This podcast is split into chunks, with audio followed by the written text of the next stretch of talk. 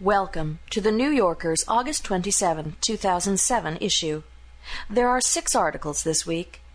James Surowiecki dissects the stock market meltdown and the Federal Reserve.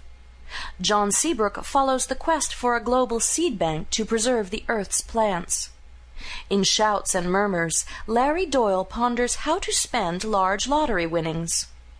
Adam Gopnik profiles the new French president Nicolas Sarkozy and Anthony Lane reviews the career of the late director Michelangelo Antonioni, along with the new movie Deep Water. We begin, though, with this week's comment. In Rovian Ways, Nicholas Lemann reviews the career of Karl Rove. Most politicians find the cult of the political consultant annoying, but George W. Bush always seemed to find it very annoying. When he began running for president, he insisted, as candidates rarely do, that all his top advisers work only for him. So Karl Rove sold the business he had spent his adult life building up, went to work for Bush as an employee, and remained one until he announced, last week, that he would be leaving the White House.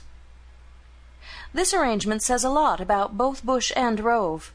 For someone like Bush, with a strong need to feel in control, to tolerate a mere staff aide's becoming as big a celebrity as Rove shows how deeply he must appreciate Rove's contribution to getting him elected to office, to the point, perhaps, of doubting that he could win without him.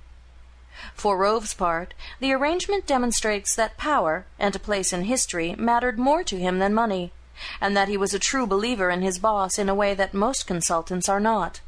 It's hard not to think that if Bush had insisted that Rove stay on until the end of his presidency, he would have complied. The president, with no more campaigns left to win, must have come to see that the costs of Rove, who lately has often been a focus of congressional inquiries and rarely victorious in political battles, were outweighing the benefits. Before Rove joined Bush full time, he had maneuvered himself into a position in Texas that was about as close as it is possible to get to being an old fashioned political boss. The state, thanks in part to his efforts, was solidly Republican, and candidates at every level of elective office the governorship, the congressional delegation, the state Supreme Court, the legislature begged him to consent to be hired by them. If he agreed, he would run a typically ruthless and hyper-organized campaign, and usually win. In Washington, Rove's style didn't play as well.